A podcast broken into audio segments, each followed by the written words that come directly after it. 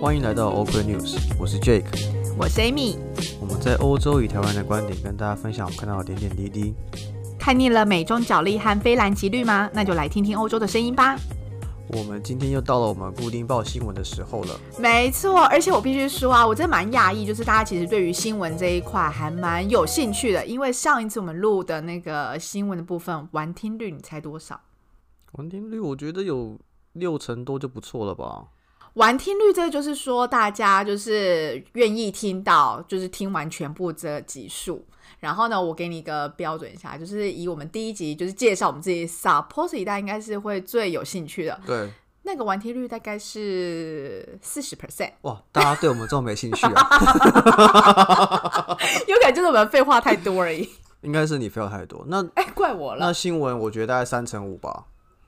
我觉得这个猜测蛮精准，可是我们上一次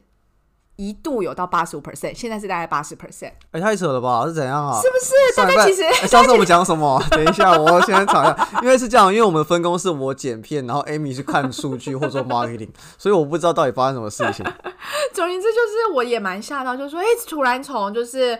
三十几 percent、四十 percent 的完听率，然后但是在新闻那一集，也有可能是在讲脱脱单波亏的那个活动，哦，就大家想知道到底我怎么认识另外一半，有没有给我配对到，还是 Amy 又拿去自己自肥？全部都自肥，全部的男性都是我的。对，哎不知道后来这大家有没有跟另外一个配对的朋友聊的怎么样？对啊，好想知道，欢迎跟我们私讯分享一下。真的真的聊的怎么样呢？所以那集还有分享什么？哎，口罩对不对？对然后跟偷画的那个对对对对对对对，就是你还弄错画家名字的那一个。啊，其实你不用讲的话，我其实已经忘记了。你不讲的话，大家也忘记了。OK，好啦，所以今天我们也是要那个分享，就是三个我们觉得蛮有趣的新闻，然后跟大家分享。但是在分享这之前呢，我必须要就是先感谢一下。呃，一位在高雄的朋友，就是沈小姐沈心怡同学，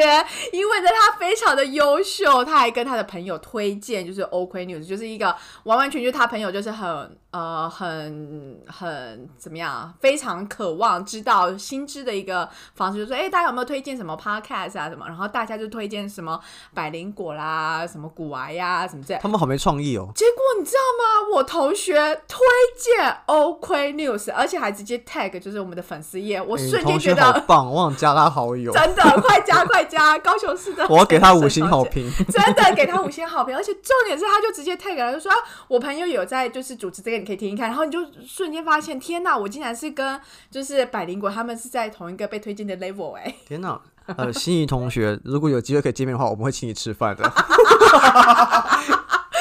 然后当然就是其他的也有很多同学，就是也会帮忙推荐给同事啊或什么之类，所以真的非常感谢大家，就是呃不断的帮我们曝光。然后当然如果可以的话，大家也可以帮我们留一下五星好评在 Apple Podcast 上面。对，因为 Amy 不时会去查看有没有新的评论，Amy 超在意这种东西。不是，是因为我真的觉得就是大家留的言非常非常的会出乎你意料之外，然后会给你更多的那个动力，想要继续的对，而且我看到你的。朋友都说你有魔性的笑声，到底你是如何摧残他们的？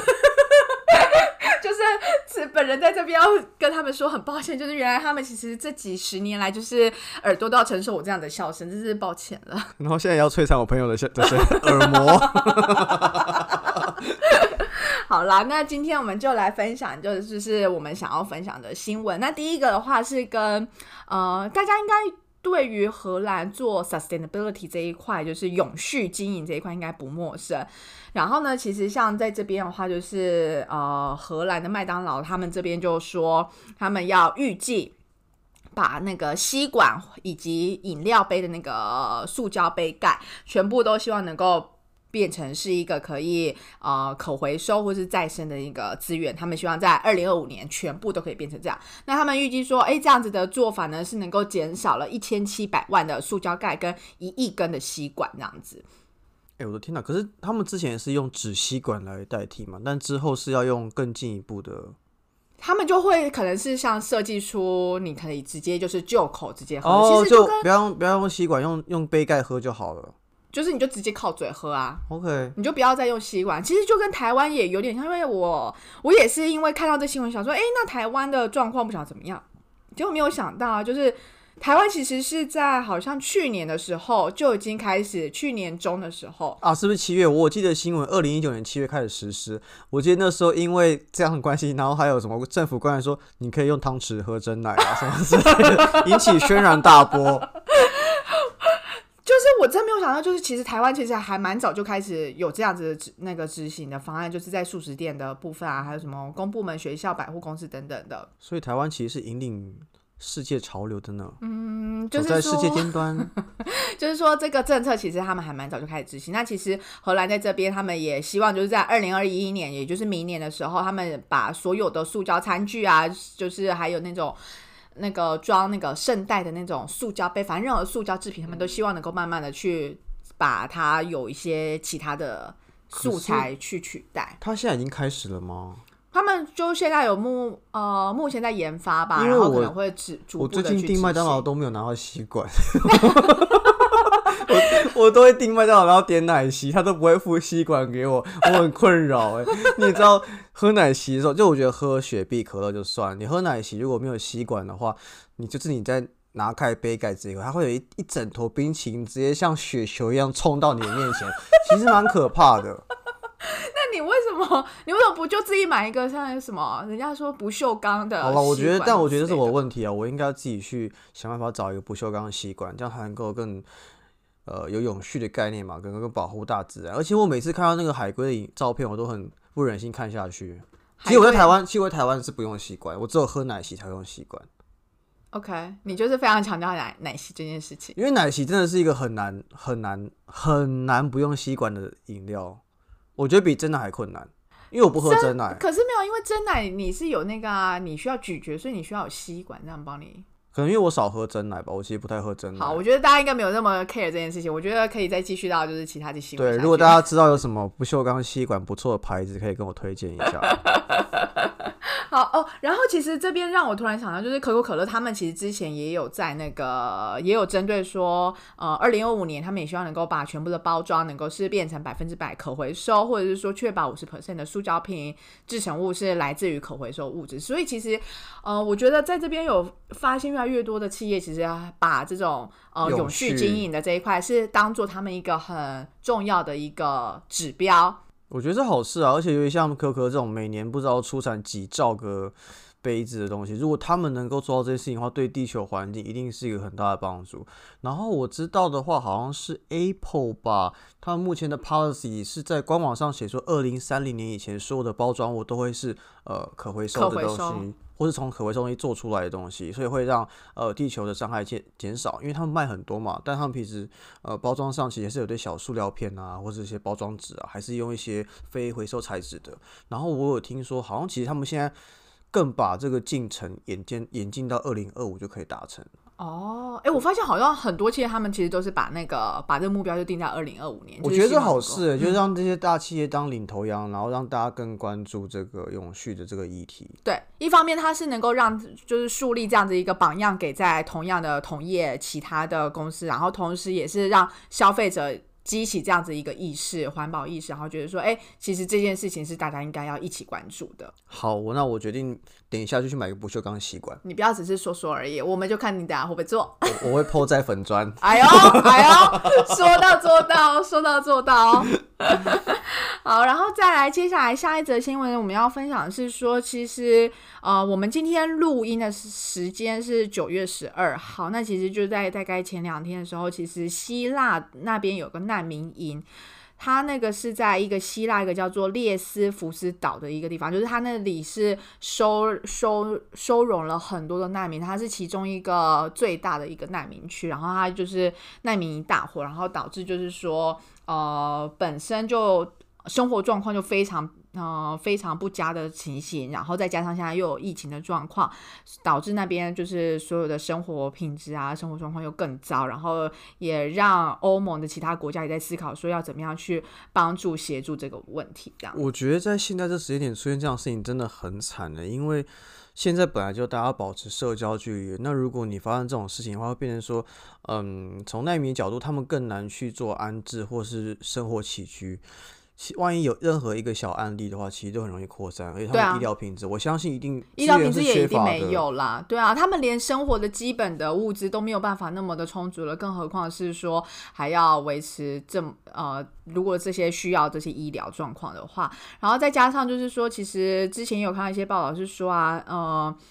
我们常常说，疫情发生的时候，大家都教大家什么要待在家里，然后要什么保持一点五米的距离啊，等等这些。可是其实，在难民区那个状况，就是这么多人都挤在同样一个地地方，怎么样能够才去去保保持这个一点五米的距离？我觉得这其实是非常难的。我觉得这蛮困难，而且，呃，这好像已经是第三次大火了吧？看这个新闻的话，然后荷兰的话，荷兰这边也因因就是，呃，他们大伙关系，已经准备好要接纳来自这个难民营大概一百名的庇护者，然后能够赶快的帮他们做一些安置。哦、对，然后另外德国还有西班牙跟意大利，好像他们就是也陆续就说好，他们也可以就是帮忙协助去安排这些难民的一些呃状况跟那个后续的问题这样。但其实这边我也突然想到，就是前阵子啊才看到有一篇新闻在特别讲到，就是当时候德国。他们收纳了、收容了很多的难民，然后那时候也一度就是造成了很呃，就是德国呃右派的势力就觉得说，哎，我们不应该就是牺牲了自己的生活的品质，然后去救这些难民等等之类。就当时候也发生了很多的争议跟讨论这样子。然后呃，最近那一篇报道他就开始讲说，其实当时候那些从那个时间点收纳的这些难民，其实他们百分之好像不晓得百分之几哦。百分之八十的人已经开始都是陆陆续续已经有开始工作，然后甚至开始在缴税之类，然后所以其实也就开始贡献贡献给德国。对，然后甚至是说这些年轻当时候还是呃儿童的人，其实很多也都已经陆陆续续安排进到学校的系统里面了。所以，呃，在这一次的时候啊，就是这一次的那个。呃，希腊这个大火发生的时候啊，其实各个国家他们其实也都在想说，好，我们要怎么样陆续相对应去做帮忙、跟支持、跟协助。毕竟就是在这个时期，你没有办法就说，哦，那是你家的事情，我没有办法，我没有办法去帮忙那个帮忙去照顾这样。而且我觉得德国在欧洲也算是个领头羊了，他做什么东西也会给其他国家一些指标性。如果德国愿意收容、收接受更多难民的话，其他国家也也会继续跟进这样子。哎，他们也有足够的资源可以应应这样的东西。可是我觉得想提两个点呢，一个是说，因为我认识一些荷兰当地的朋友嘛，对，他们就是比较偏右派，他们其实就不太喜欢呃政府收太多的那个。其实现在荷兰的执政党啊，就是呃，他们不算执政党了，就是说呃，因为荷兰他们的那个呃，就是那叫什么那个那个，然后他们会有几个党党派一起组成他们的那嗯个内阁嘛。然后现在其实主要最大的那个 VVD 就是他们其实是比较偏右派的自民党，对，他们其实对于就是难民的接收跟安抚，或者说呃，如果他们要申请就是庇护什么的话，他们其实都是还持还蛮反对的意见。我有听说，其实，在荷兰的庇护申请没有那么容易过，就是好像成功率过去的资料看，大概就是五成左右而已。对，没错，就二零一七年那时候，它大概就是一半不到，可是相对来讲，德国可能是九十 percent。哦，那差很多。而且我记得有印象，是我听我们的学校的人说的，好像前几年其实有新疆还是呃某一个区域的同学，他来这边念书之后，然后发现回去之后会有危险，对，所以他屁股就过了。他在荷兰当哦地的屁股就有过，然后过了之后，我记得他好像还要安排你给你住的地方，因为怕你就是呃身上的资本不够啊，然后提供你生活上的一些条件等等。哦，这个我不知道哎，没有。对，所以接下来几年可能会有更多的这样状况发生，我也不知道会不会啊，因为毕竟现在时局蛮混乱的。为什么你在笑成那样子？想说你又想要再接到哪一哪一没有啦，我们这边是单纯讨论新闻，不扯政治啦，对不对？政治这个东西太复杂喽。OK，但其实我突然想到是说啊，就是其实荷兰当时候对于难民的处理这一个事情啊，其实也是两派就是呃拉扯蛮久的。其中还有一次是说，呃，有一个好像是。呃，忘记是阿尔及利亚还是哪一哪里的人民，就是呃，他们想要申请就是庇护，可是因为如果申请不到，呃，没有申请到的话，他们就要被遣返回去了嘛。那他们真的没有办法，他们就就是请了就是荷兰某一个呃在南部的一个教堂，就是希望就是能够受到他们的那个呃那叫什么保护，保护是不是？对，类似这样子。而且偷偷跟你说，其实我已经把荷兰的庇护政策的简介已经收藏在我电脑里面了。你是很担心哪一天你很需要？是啊，毕竟你也知道，现在就是香港已经被那个了嘛。那接下来台湾的情况也是没有人知道会发生什么事情，那总是要想好最坏的打算啊，对不对？OK OK OK，对不对？然后呃哦，然后所以那时候那个教堂他们怎么做呢？因为其实荷兰有一个非常古老的法律是说，呃，警方是没有办法在仪式过程中进入宗教场所的。所以他就所以所以那一个教堂，他们就他们也尊重，就是尊重法呃法官的判决嘛。但是在呃判决之前，或者是说在所有的争议之前，他希望能够持续让他们能够在啊、平安的住在那边，所以他们就是二十四小时不间断的一直有就是祈祷仪式啊，任何宗教活动的仪式就是这样不间断。据说好像连续了一千两百个小时。天呐，好温暖啊！我可不可以等下跟你要一下那个教堂的地址？我怕万一发生什么事情，我需要那个教堂。我觉得他们可能没有想要可怜你的意思，你自己干嘛你感觉这样子？你看起来就是很不需要，就是说大家的你不知道中文使用者目前前遇到史上最大的生存危机吗？好了，所以今天就是这一个新闻，其实其实看到的时候也是蛮难过，因为其实希腊的这个岛，就是大家对于希腊其实常常都是觉得说，哦，就是一个度假胜地啊，然后什么。呃，白色建筑，然后是一个非常舒适的什么地方。可是其实，呃，这个地区就是这个岛上，其实它现在的状况是非常惨烈的。然后，呃，各个欧洲国家也在陆续在看，说他这些难民他们要怎么样帮忙一起安置，因为毕竟这个问题并不是只是单一国家的，的确，而且我记得希腊本身的经济状况就还好，并没有到没有办法负荷对，没错，没有办法负荷那么多。嗯，只是为什么这些难民都会站在那边，是因为就是距离土耳其啊距离比较近对，距离比较近，然后他那边是至少难民们他们能够最快抵达的地方。然后进入到欧盟去嘛，因为如果你今天你要在长途跋涉到其他地方，你其实风险又更高。的确。然后你能不能真的的走过那么多地方，然后能能那些食物等等之类的，所有基本物资可能根本没有办法满足，所以这就是为什么现在的状况其实还还蛮惨烈的。对哦，距离蛮重要。那我现在想讲另外一个东西，就是但这可能跟难民的议题不太像，但有一点像，因为我知道现在有一些香港的朋友会把台湾考虑当做一个撤退的地方。哦，你说就是申请政治庇护，我也可能也没有到政治庇护吧，可能就是想，就是可能移居过来，或是什么投资移民啊等等的 OK 或是专业技术移民。因为像我就知道，最近新闻不是都有在讲说，哦，黄秋生可能准备要来台湾发展嘛，等等的。对，然后我也有听说一些香港的一些消息嘛，因为我有一些朋友在香港，他们就是分两块，就是说比较年长的，可能已经快退休的人，就会考虑台湾当做下一个地点。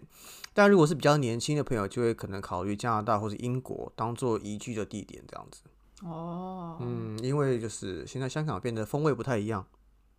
就他们觉得自己的人身安全需要有更多的考量，然后或是他们想尝试不一样的生活环境，我们就点到为止就好喽。那我们就进到下一个新闻喽。下一个新闻讲什么呢？我觉得大家会不会觉得，就是我们每次在新闻分享的时候，都就是大概讲点到，然后就赶快就再换到下一个，就到底想要逃避们要顾及我们的生命安全，OK，我觉得顾及生命安全还蛮重要的。安全第一。下一个就是又要回到就是 coronavirus 的状况，就是如同上次跟大家分享，就是说其实呃在暑假结束以后，以及现在陆陆续续要开学了嘛，所以大家都一直预测说接下来会有在一更大一波的那个更大一波的那个疫情。我觉得有啊，你不觉得这个礼拜你去看那个数据的话，本来我们之前八月底讨论的时候大概是六六百多左右，六百哎、你去看这周大概都九百哎，就直接又在飙，就直接飙起来。就但是我就是一样嘛，就是 either 是他们可能开学，或者是说检测的量增加了，因为检测量增加，你才知道有没有增加嘛。就检测的效率提高了，所以才说数哦字提高。也是合理，只是现只是。也因为有可能是因为这些数字提高很多，所以政府又在重新的在宣导说，哎、大家应该要就是有一点五米啊，要乖乖啊等等之类的。对，就殊不知荷兰的公共安全与司法部长他自己惹出了一个争争议。你它有看到那个新闻？他很经典，而且重点是我这个新闻我不是从新闻看到，是跟计程车司机聊天聊到，因为他很不爽，因为之前不是在宣布 quarantine 的时候嘛，那一宣布说你哦你不能 party 啊，不能聚会什么干嘛之类而且他们还是还有罚款的。对，是有罚款的哦。结果哎，过三周之后，哎，他直接给我办一个活动，对，因为呢，好，我来讲一下，就是到底发生什么事了。就是这个公共安全与司法部长，我们就简称他司法部长，他就是办了一个婚礼，然后而且这婚礼上面还邀请了就是可能亲朋好友。虽然他本人是说，哦，我已经减少邀请的亲朋好友人数等等可是。To be honest，就是你看到那一张照片，就觉得啊就是一群人聚在一起，而且大家是没有戴口罩，也没有围着什么一点五米，而且大家还是那种拥抱什么的，你就已经而且我觉得是从政府官员做出来的示范是更糟而。且还是司法部长，就是你是一个制定法律，然后要就是去罚款，就是大家就是如果违反的话要怎么样做，就是你完全没有做好一个正确的一个示范。然后重点是这很像如果陈时中出国回来没有戴口罩，直接去百货公司逛街一样。大家就但我知道，他不会这样做。大家气炸，但时钟哥不会。哎，始终不会，但有人会哦。哎，因为我前天看到个新闻，大家熟悉的，嗯，不知道大家记不记得，我们国中、国小的课本是很多是康轩出版的。康轩啊，南一啊，什么之类那康嗯轩的老板基本上呢，他有看到个新闻是说，他上前几周，呃，好像在大哎中国那边开了两个月的会，回台湾之后呢，哎不隔离，直接去公司开会，然后直接直接在会议上说，啊，其实你们不要讲，不会有人知道啦。那前面就是有，前面有人检举，前面有人去检举，根本欠检举啊。真的很欠检举啊。哎、最屌的是什么？他本来跟哦卫生局说，哦他只有就是出来两次，对不对？然后说啊，那卫生局说好，那罚你五十万，因为好像罚款是最多一百万吧。结果后来发现，哎、不对，你说谎，出来六次，胡乱你直接罚一百，哎呀我觉得一百都太少了。就是很瞎。就是你做一个教育业的人，还是个老板，然后你做一个最坏的示范给小朋友，而且还给说不要要讲就不知道，对啊这哪招啊？怎么会有这种心态？我觉真的得很不 OK。我觉得这个司法部长他也让人家很傻眼，是说，因为其实就大家可能都知道说，哦，在外国人的就是打招呼都很容，就是很习惯，就是来个拥抱，或是就是脸颊亲一下什么之类。所以当时候就跟大家说，哎，我们要用手肘对手肘，当然就是减少，就是呃。近距离的接触的时候，其实大家是很不习惯，所以在这个状态之下，然后甚至还说不可以群聚，不可以如果群聚的话还要有罚款等等之类的。然后结果今天这个司法部长他就自己大啦啦的，就是做出了所有就是当初说禁止大家做的事情，所以呃还蛮有趣。我会知道这个新闻啊，其实是我在和文课的时候，何文老师拿出来让我们当就是辩论的一个题目。因为呢，其实这一件事情发生了以后，其实很多人民就是超级不爽，然后甚至觉得说，哎，那我这些罚单我就不缴啦，或者是反正就是。其实针对就是政府接下来要提出的任何的政策，其实人民都开始有很大的反感，因为就觉得说，哎，你今天不要再跟我说我们该做什么，我们不该做什么，因为你们其实在制定这些法律人根本就不会做到。所以我说台湾的政府官员做的还不错哦。我说时钟了，其他人我就不知道，比如有些人是呃，生活比较乱，嗯，在办公室有其他用途。我们也是算蛮跟上时事的。我觉得还 OK。然后另外还有就是，其实呃，我们也想分享，就是跟 coronavirus 也有相关，是说呃，荷兰这边有一个非常重要的一个通路商叫做黑马，它其实有点像是生活工厂加无印良品的集合版除以二，因为质感上质感上比无印良品呃没有那么高质感一点，但是它的东西像生活工厂一样非常丰富，很多生活起居东西都买得到。对，很多都有。然后它也有卖一些食物的部分这样子。然后它其实算呃在荷兰还蛮经典的一个那个通路这样子。可是它也是在这一次的疫情状态之下，因为那时候就是要求说哦都不没有办法开门营业啊等等之类的，所以呃。他那时候就岌岌可危，然后那时候政府有就是出资，然后协助他渡过难关嘛。但是最近就是看到新闻，就是说哦，就是现在又更惨烈了，就是惨烈的程度是必须要就是请大家一起来，就是哦，他这个叫什么啊？我看一下哦，他是发股票让大家去认购吧？对，而且他的股票是什么十欧哦，让就是市民们都可以那个都可以负担得起。对，然后就是希望全民一起来拯救这样的一个一个通路。我觉得很可爱，就是一种，就是因为它是一个像是国内非常重要的一个嗯嗯商商家，然后让大家一起去用嗯消费或是投资的方式去来支持它，我觉得很可爱啊，让我想到台湾最近很流行的一个 idea，就是叫什么岛内飞行吗？你说就是因为没有办法出国，然后但是又非常想念就是坐飞机的那个感觉。对，然后就是在岛内绕行一圈这样子，我觉得其实蛮可爱的。但我不晓得我 personally 啊，我觉得岛内飞行这件事情啊，对，就是造成了无谓的那个啊比如，说空气污染、啊，对啊，就是其实有很多其他替代的方式，其实没有必要做这个。可是因为你没办法，因为航空业你除了卖周边商品、免税店跟飞，你还有什么办法？因为他们那是他们的获利来源啊。是这样说没错，只是对啊，而且我觉得航空业的话怎么讲，台湾的航空业也还算是蛮虚，尤其是国营的或是一些新的航空，我没有说哪一家哦，新的航空。新的航空，对，蛮需要大家支持度过这个，因为毕竟你如果刚开业就遇到这个的话，真的是会蛮惨的。嗯嗯，没错，他们 OK 好啦，那我也不知道，我只是 personally 来就觉得说，其实有很多其他方式，可是其实对于就航空业者的角度而言，好像真的蛮难的。对我可能我没有那么的注重 sustainability 吧，所以就是 那个不锈钢吸管记得，哦好，我买了会剖，好不好买会剖文。然后另外还有一个还蛮有趣的，就是啊，呃，那个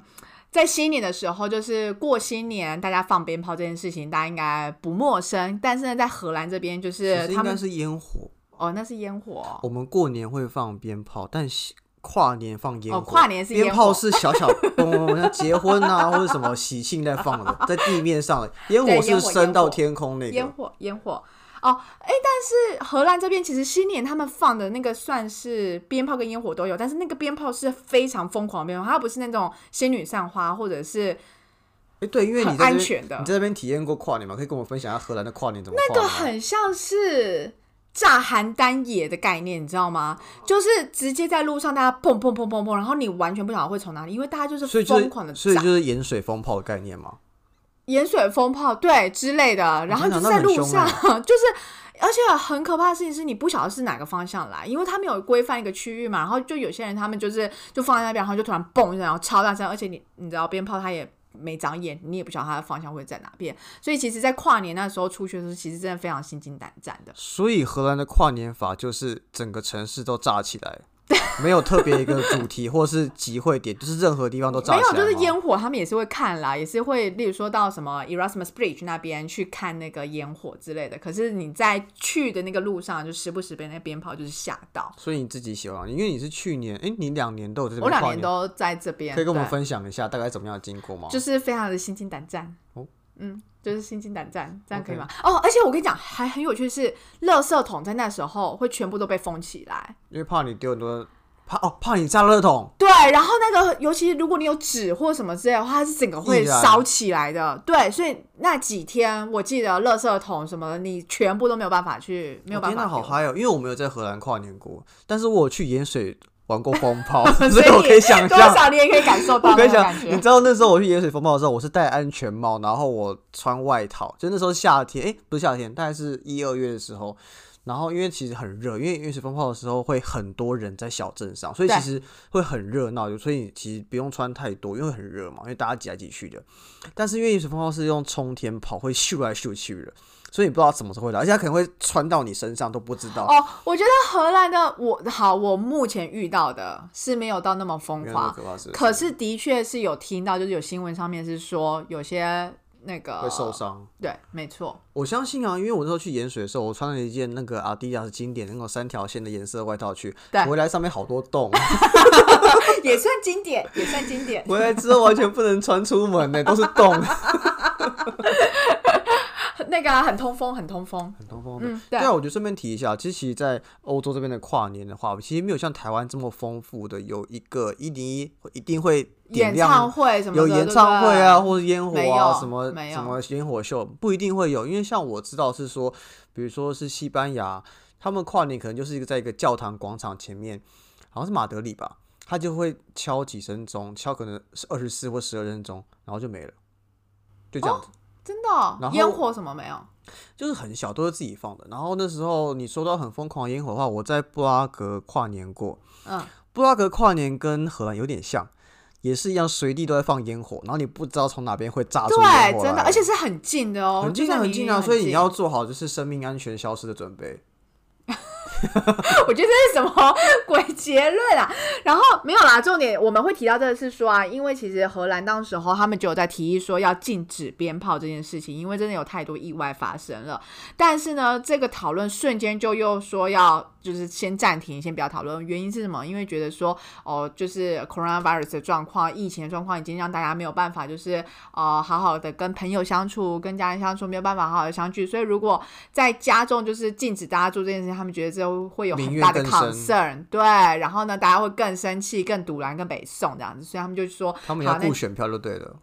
他们就是觉得说禁止新年疯狂放鞭炮这件事情，他们说先暂时先暂停讨论，因为现在大家已经你知道沉闷了，没有办法我觉得他们这就要跟台湾政府学的。台湾政府遇到这种事，就会可能找一个新的绯闻出来，然后就会让大家忘记这件事情。比如说现在大家都忘记美猪美牛了，我就在就在接这个。大家现在只会想到到底是哪个办公室、哪个桌子、哪个角落，不会想到美猪美牛的伤害。大家很容易把那个注意力马上就转移了。哎、所以这样想，其实台湾政治跟台湾的一些政策，其实是世界潮流的。你看，像吸管的部分，台湾先，然后台湾在转移焦点的部分，其实很成熟啊。